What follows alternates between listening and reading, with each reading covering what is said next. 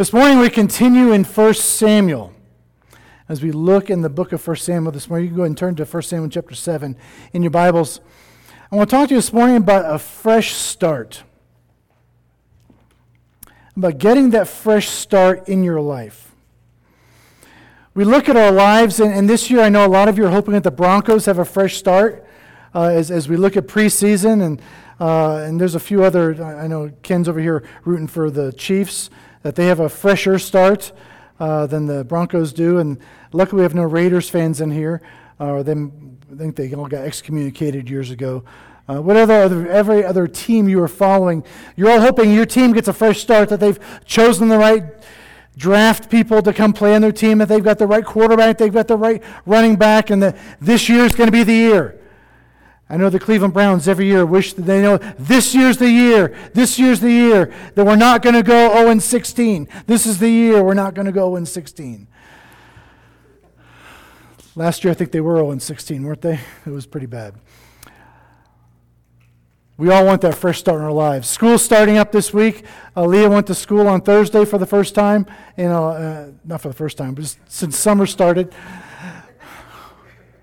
Let me back up. She started school again uh, for the fall and looking forward to her classes. The college students are starting this next week, and they're all looking for that. Got to get those grades. Got to get. Got to impress my teachers. I got to go do what needs to be done. So my teachers give me that uh, C, B, or A. Um, we all want to do what's right. We, some of us are starting new jobs. Some of you are hoping to start new jobs. Some of you wish you could start a new job and get that fresh start. This is a good time of year to start afresh. And this morning, as we look in 1 Samuel chapter 7, you're going to, we're going to look at the Israelites.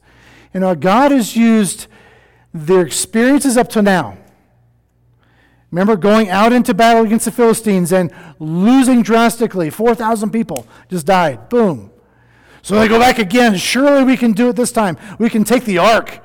It's our magic weapon, and we're going to take it out there with us. It's the secret ring, as a little Lord of the Rings fans. And we're going to take that with us. It's our talisman that's going to protect us against the Philistines, and they lose 30,000. And the ark gets captured. They thought they'd heard from the voice of God, even though God had not spoken. And so, as the ark now comes back, after Philist- the Philistines being judged by God, Samuel is now lead, getting ready to lead them in worship. He's now getting ready to teach them and to share with them. You've been worshiping all these false idols all your life. You've been ignoring God's commands all your life. Now is the time to get that fresh start. So, this morning, as we look in God's Word, maybe you're not where you want to be in your faith. Maybe you're just restarting again in your faith and you're like, no, I've been out of church for a long time and I'm just wanting to get re engaged and begin learning more about God's Word. Maybe you've been a faithful believer, faithful attender for years and years and years, but there's maybe some aspect of your life, it's like, you know, I just don't like this part of my life over here. Today is a fresh start. Everyone this morning is given permission to start anew.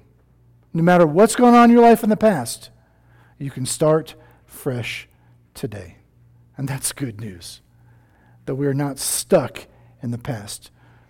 We're not identified by our failures and our weaknesses.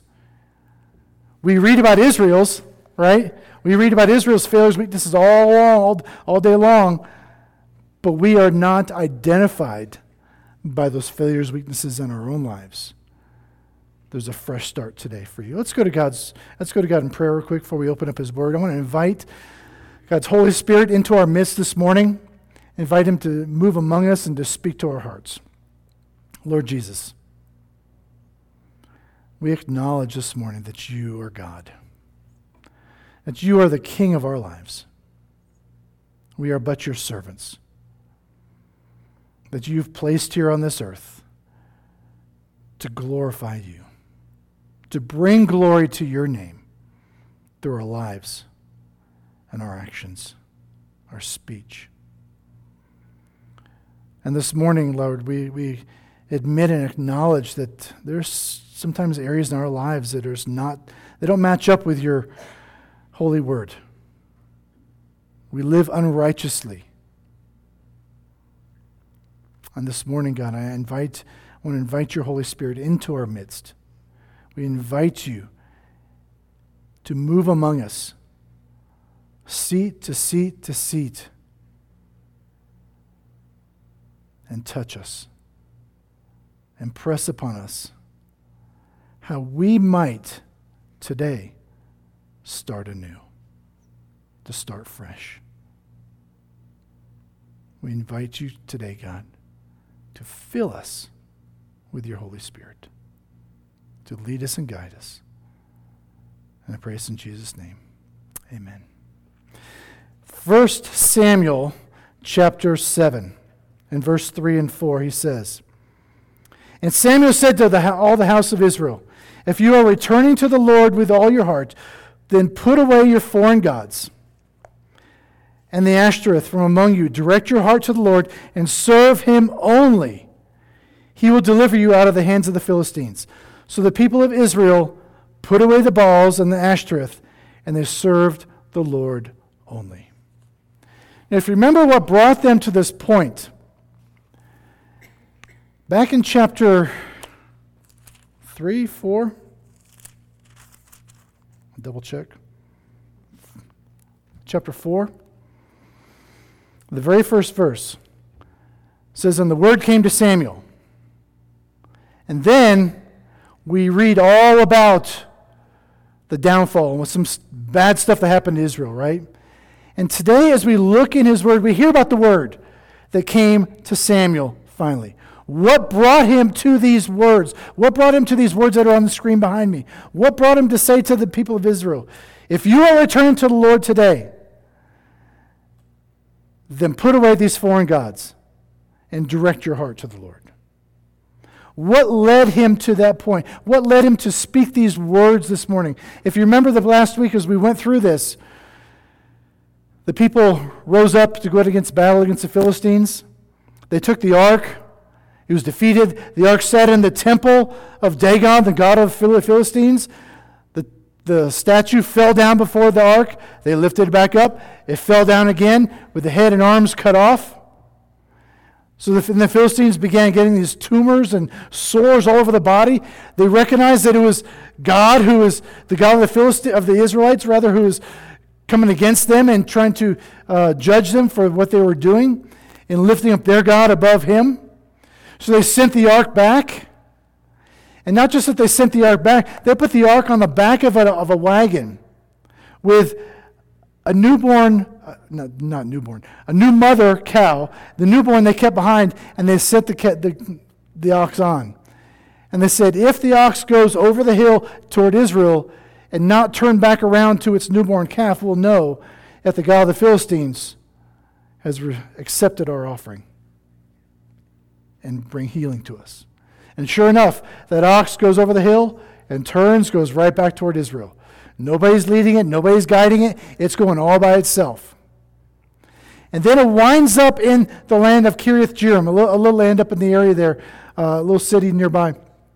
And the Israelites are so excited, and they walk up to it and they go, Let's look inside. what's there?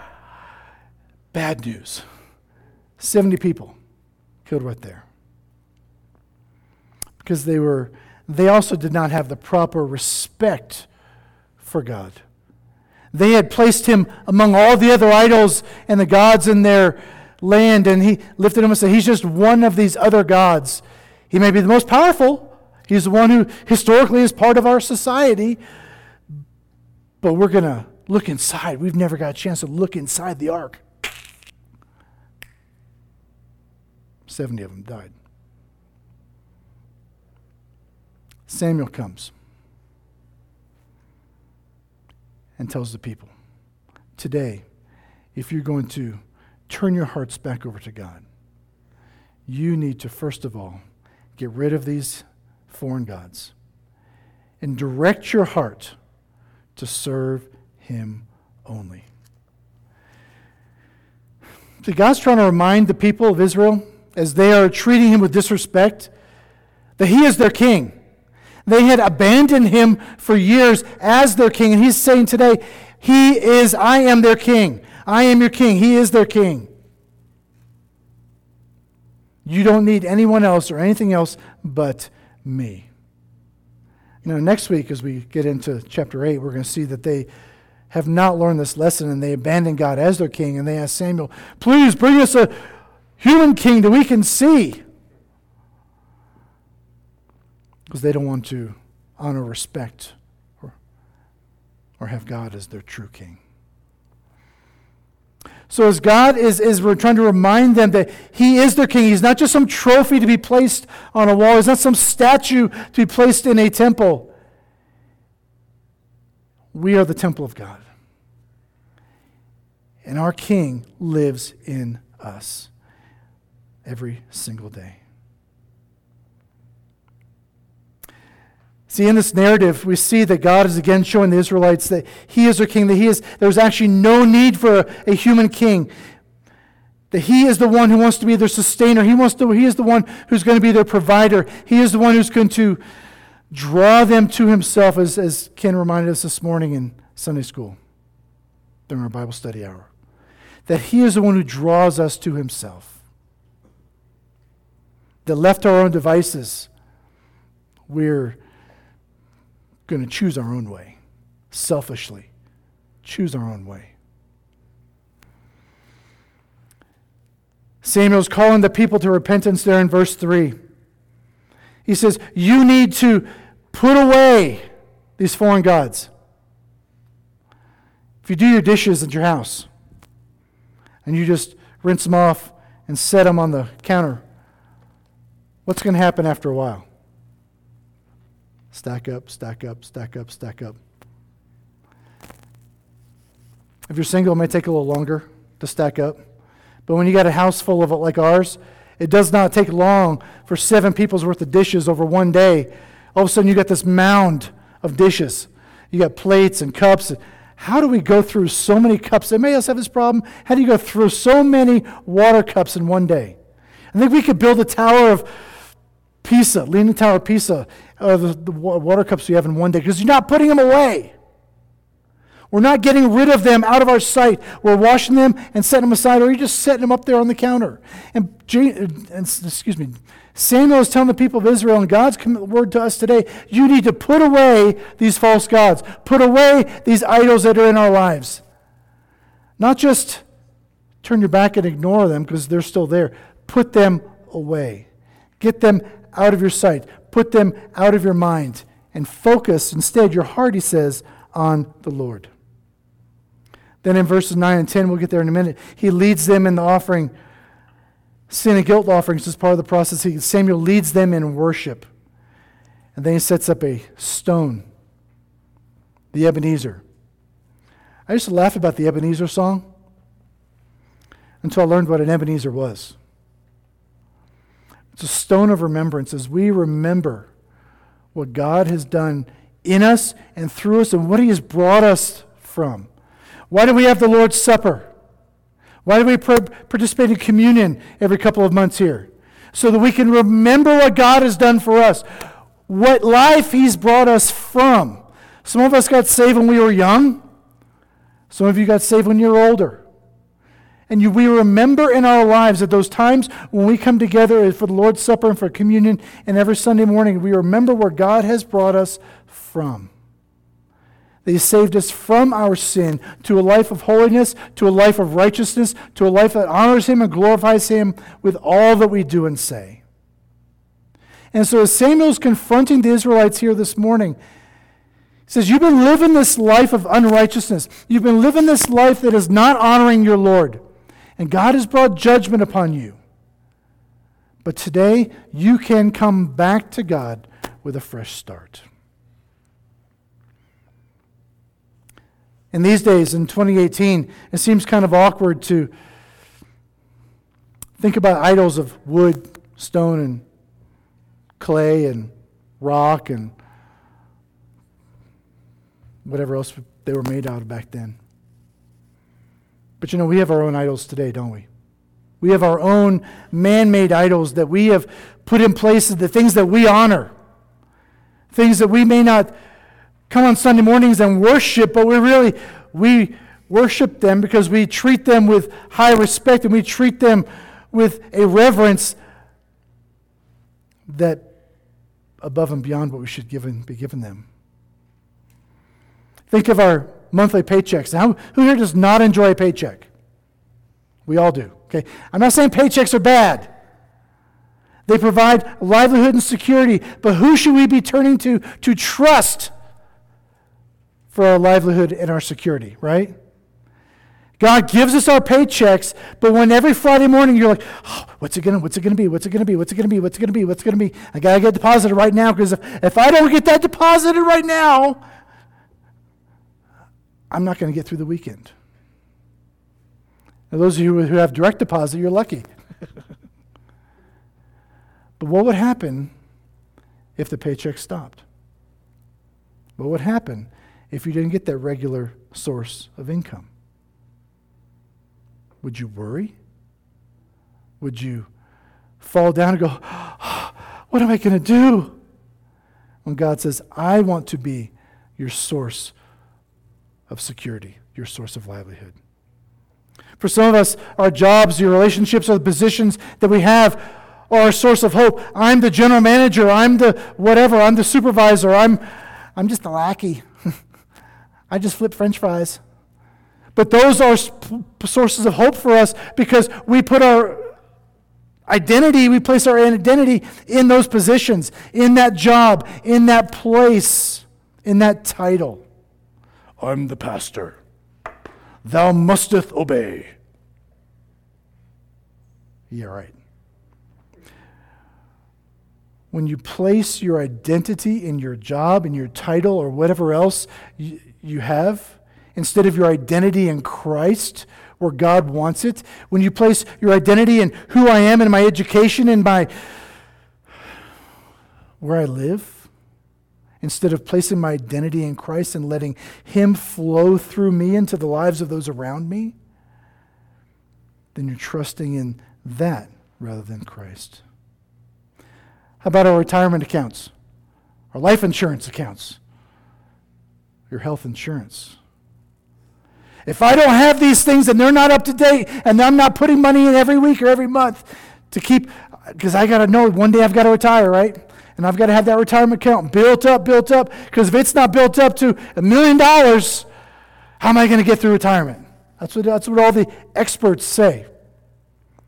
If I don't have a million dollars in my retirement account, I can't live in retirement. If I don't have life insurance, What's going to happen to my wife and my kids if something happens to me? If I don't have health insurance, what's going to happen? Am I going to go to, if I go to the hospital, how am I going to survive? Now, I'm not saying any of these things are bad, but where is your hope and your trust? These things are gifts from God, they're not gods in themselves. Anything that we place in importance above God is an idol.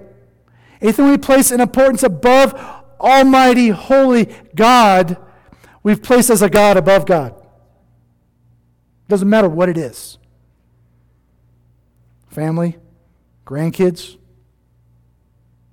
job, church, your service, your duty. See, we come together this morning in worship because God is God. And he demands and asks and desires our worship of him. Our purpose in life is not to have a great retirement and to go get through life and then die. Our purpose in life is to glorify him and enjoy him forever and ever and ever. See, God is God. And he wants us to come at him and recognizing that truth. If you come at him recognizing him as anything else, substandard, then you're placing something else as a God above him. See, Samuel reminds us there in verse 3 that only God can give us the true security that we long for. Everything else in this life, everything else in this world is sinking sand. as the hymn says. There's a pastor in New York City. His name is Tim Keller. I've become a, a, a big fan of his over the last several years. Tim Keller pastors the Re- Redeemer Presbyterian Church or the Redeemer Church. Three different campuses, I think. In fact, I think he's this year he's actually officially stepping down as the lead pastor of these three campuses. He's going to go primarily into teaching. But Tim Keller had a word to say about idols in our lives.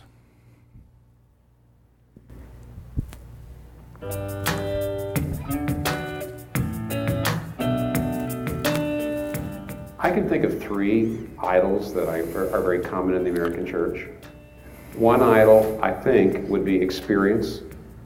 Uh, people, instead of looking to the Word of God to be their norm and their guide, uh, tend to look to their own experience, their feelings, their intuitions, their impressions to be their guide. That's part of American individualism, and therefore, um, emotion and impression and experience is very good, but when you make it more important than the Word of God, or if you even put it higher than the Word of God, it becomes an idol.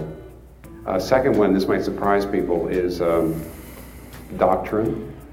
I actually do think some people make an idol out of doctrine because there are sectors of the church that say if you have your doctrine straight and if you have your doctrine right, then you're pleasing to God and then you are part of the, the solution, not the problem, and you're not like all these other parts of the church that are very heretical. And there's a pride and a smugness uh, about having good doctrine that to me puts doctrine almost um, in the place of the saving grace of Jesus Christ, and so it becomes an idol. Um, and I, I think probably lastly, there is such a thing as a very a big problem we have is consumerism, and that is that uh, instead of people looking to the church as a place where they give themselves in community, they look at it as a place where they're going to get the services they want. They've got uh, they have emotional needs, they have relational needs, they have vocational needs, and you go to a church because it's a good place to network, uh, to find somebody to date, a good place to maybe network for vocational purposes. So I'm going there because it meets my needs, and I'm seeing it almost like a mall rather than a family that I give myself to. And um, in that sense, I think consumerism is my felt needs become the idol. That is, they're more important than actually being part of a community. And so those are, I wouldn't say that those, by the way, idols exist equally across the whole church. I think certain sectors of the church struggle more than others with some of them, but those are all there, and they uh, and they hurt us quite a bit.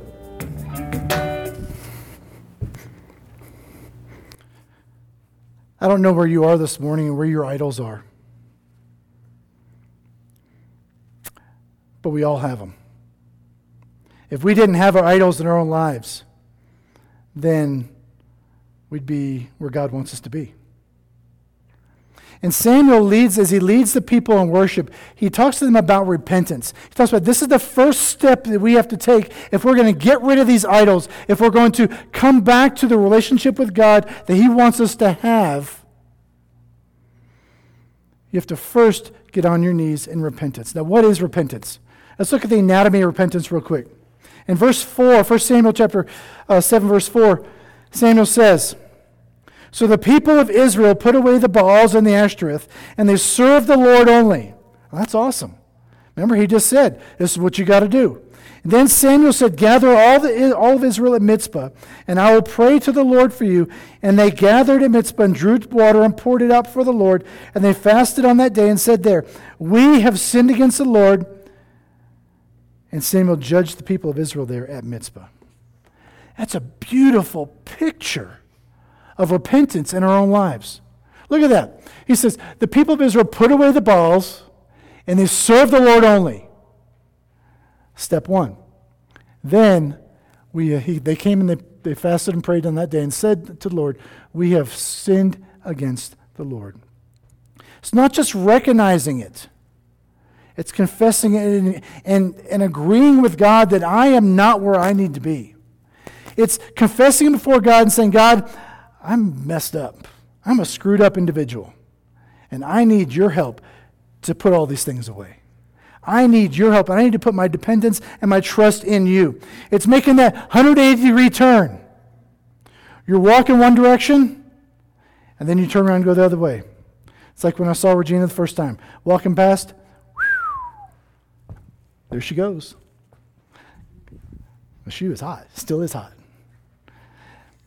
I wanted to go and find her and find get her name and make sure that she had my phone number so she could call me and ask me out. Not quite. So, what is, what is repentance? What does it mean to truly have a spirit of repentance in our lives? Number one, it's hearing what is wrong. Okay? Hearing what is wrong. It's listening and looking at the sin in our lives. We can fool ourselves, can't we? We are good fools. I can look at myself in the mirror and go, Yeah, you got it all together. Look at that hair that used to be there. Look, you can look at yourself and you can exam- look at your own lives and go, I've got it all together. I read my Bible. I come to the right church. I've got the right doctrine. I've got all these different things down. But you ignore some of the issues in our lives that are wrong. Hearing what is wrong is looking at your life and examining. And number two, recognizing what is wrong in, in, our, in our lives. It's owning our sin, not deflecting it. It's owning our sin. It's not trying to fool ourselves and judge ourselves and say, yeah, yeah, I, I, make, I mess up from time to time. No, it's identifying it and naming it and owning it. Saying it's my problem. This is my problem that I need to deal with. Number three, it's realizing that God is right. Affirming that God is right when He exposes the sin in our lives. Not trying to cast blame, cast judgment. It's recognizing, God, you are right. You, you are holy God, and I cannot live this way in your presence.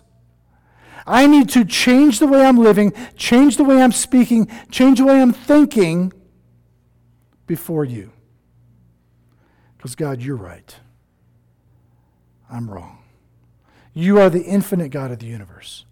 I'm your finite creation. You are holy God who's been the same yesterday, today, and tomorrow, never changing, whose love is so amazing. His love is huger than I can ever experience. It's ginormous, it's immense.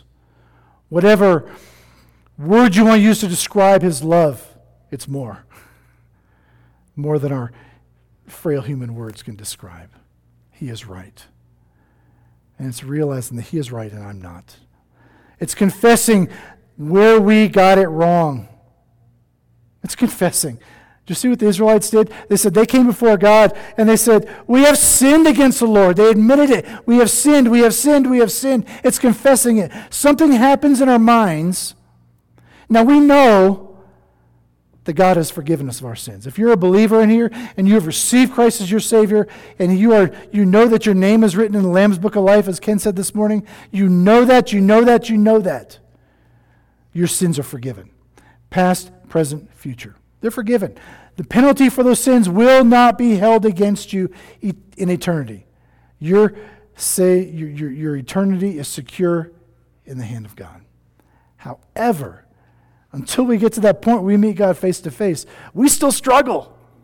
It's a struggle every single day to live a life that is pleasing to God, to live a life that is sinless.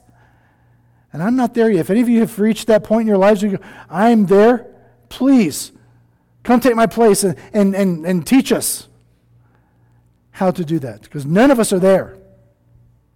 None of us are there.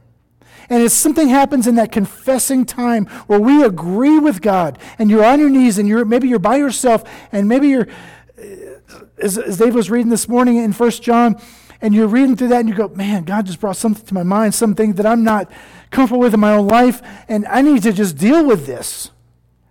There's a something that happens when we confess that sin in our lives before God and we agree with Him. God, this pride is not right. God, this attitude of consumerism is not right. God, this lofty view of myself is not right. Change me. Change me. When you confess it, something happens in our psyche that brings us more in tune and more in line with God's desire for us. And lastly, it's turning to God and living for Him. Turning to God and living for Him every single day. It's making that 180 degree turn. It's not just veering off and making a 45 degree turn. It's not even making a 90 or a 220 degree turn. It's making a 180 degree turn and going the other way, saying, I reject this old lifestyle. I reject this attitude. I reject what I've been thinking and living to now, and I'm going to live and walk the way Christ wants me to walk today. That's, that's repentance. It's acknowledging my sin, acknowledging the way I've been living, and saying, I don't want to live that way anymore. I need to walk with God. Because I want the blessings of God. I want, the, I want God to be pleased and be joyful with me. I want Him to look at me and go, Well done, my good and faithful servant. I want to reject all that's unrighteous and walk righteously. Sounds simple, doesn't it? it looks good on the screen, looks good on paper. It's, it's a little more difficult in practice. I know. It's a lifetime of putting it into practice. It doesn't happen overnight. We've all seen or heard stories of those people who I mean, live lives that are just horrible lives. We have a friend who was a drug dealer. We have a, a and he was in all kinds of stuff, and he got, got, got into jail, and he met Jesus in jail, and his life, bam, 180 degree turn. You're like, wow, what happened to him?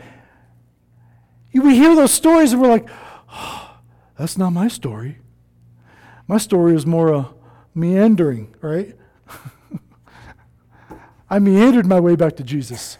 I didn't do a about face. However, you get there, get there. Whether it's an about face or you meander and make a wide turn, and maybe you miss the mark here, then you miss the mark here, and you miss the mark. Eventually, our goal is to get on that path. See, repentance is a choice. Do you know that? Repentance is a choice. The people of Israel had to choose to repent of their idols. They were happy sitting and wallowing in their sin, wallowing in the filth. When they were presented with the truth, they had to make that choice to repent. I can't force it on you. Your spouse or your parents or your, your kids can't force it on you. It's a choice that you have to make between you and God to repent, to turn around and walk that other direction that pleases God. Repentance is a decision that we make to honor and value the Lord more than anything else. We say, God, I, I long for your relationship. I long to walk with you, and I desire a personal relationship with you. So I'm going to make this choice to walk with you every single day. It's a response, it's our loving response to a God who loved us first. See, God loved you so much. While we were still in our sins, what does the Bible say? Christ died for you. While we were still stuck in our sins, while we were dead to ourselves, Christ died for me. 2,000 years ago, he looked down through history. He saw each and every one of us. He saw me. He said, I die for that person. I'm dying for David.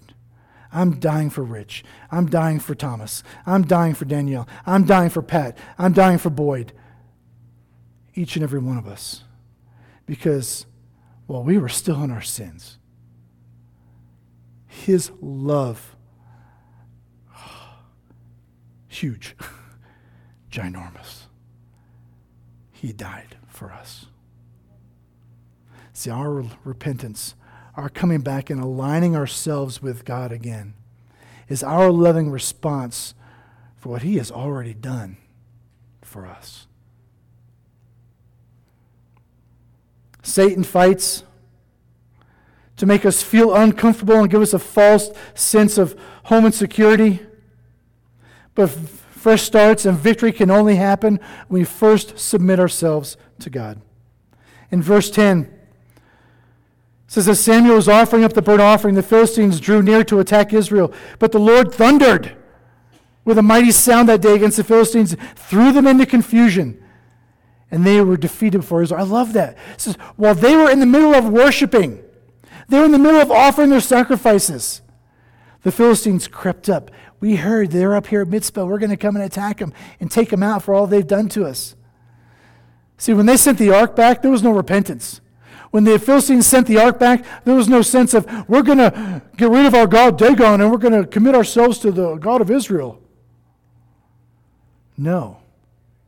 They heard the nation of Israel was up here at this area worshiping and offering sacrifices, and so their armies crept up, crept up, crept up. God says, I see you. no hiding from me. And it says that he, the Lord thundered with a mighty sound that day. See, when they were worshiping, the enemy came to attack. When they were getting their hearts right with God, when they were getting their hearts right and they were repenting of their sins, repenting of all this stuff, that's when the enemy attacked. To be that distraction, to get their minds off, get their eyes off of God and onto the enemy, onto what he was doing over here. You ever see magicians do a sleight of hand trick? Watch the cards, watch the cards. Where should you watch? Not the cards. Wherever they tell you to watch, don't watch there. You look wherever else. You, you try to find out because they're going to do some sleight of hand. It's a distraction to keep you from seeing that they're really flipping the real card up their sleeve or flipping it behind their hand or wherever they're going to put it. It's a distraction. And Satan wants to distract you because if he can distract you from your repentance, he can keep you stuck in your old life. When the enemy attacked, what happened? God thundered with a mighty sound. I love it. He was saying, How dare you come against my people? How dare you come against my children of Israel? Would, you have loved to have been there that day and heard the thundering voice of God? Man, what, the, what must that sound have been like? Last night there were thunderstorms, but there were nothing compared to the thundering sound of God. I love it. God is looking out for you and I. See, as we turn to God for a fresh start, He thunders out for us. And then He does what He becomes our stone of help. Verse 12 says, Then Samuel took a stone and set it up between Mizpah and Shen and called its name Ebenezer. And he said, Till now the Lord has helped us. Till now, the Lord has helped us. This stone that I'm raising up, this stone to, to remind you of what God has done, this stone that I'm lifting up to remind you how great God is. He is a help for you in time of need. He is a help for us when we struggle. He's a help to always, always, always be there. That's what that Ebenezer is there for, to remind us. So, what's the attitude we have to have before God? Second Chronicles chapter 7 verse 14, one of my favorite verses in scripture. If my people who are called by my name humble themselves and pray and seek my face, turn from their wicked ways, then I will hear from heaven, forgive their sin, heal their land. What's the attitude there? You come before God humbly you come before God acknowledging that He is God and you're not. You come before God and you say, God, I've been living a life that's not been pleasing to you. And I don't care what it is. It can be big in your eyes, it can be small in your eyes. I don't care. God does. He wants us to align with Him, to turn from our ways 180 degrees and walk with Him. If my people who are called by my name will humble themselves and pray and seek my face, turn from their wicked ways, then I will hear from heaven forgive their sins and heal their land. What an awesome promise. See, this morning, God is offering each and every one of us that fresh start. God is offering each and every one of us the opportunity find Him in such a way. It starts in here. It starts with that humble choice and saying, God, I've messed up. It's me again, God. It's me again. It's me, I've messed up again. It's me, I've messed up again. It's me, I've messed up again. He doesn't care how many times you have to come. Just come. This morning, as we get ready to sing, maybe this morning you're saying, Pastor David, I, I need that fresh start.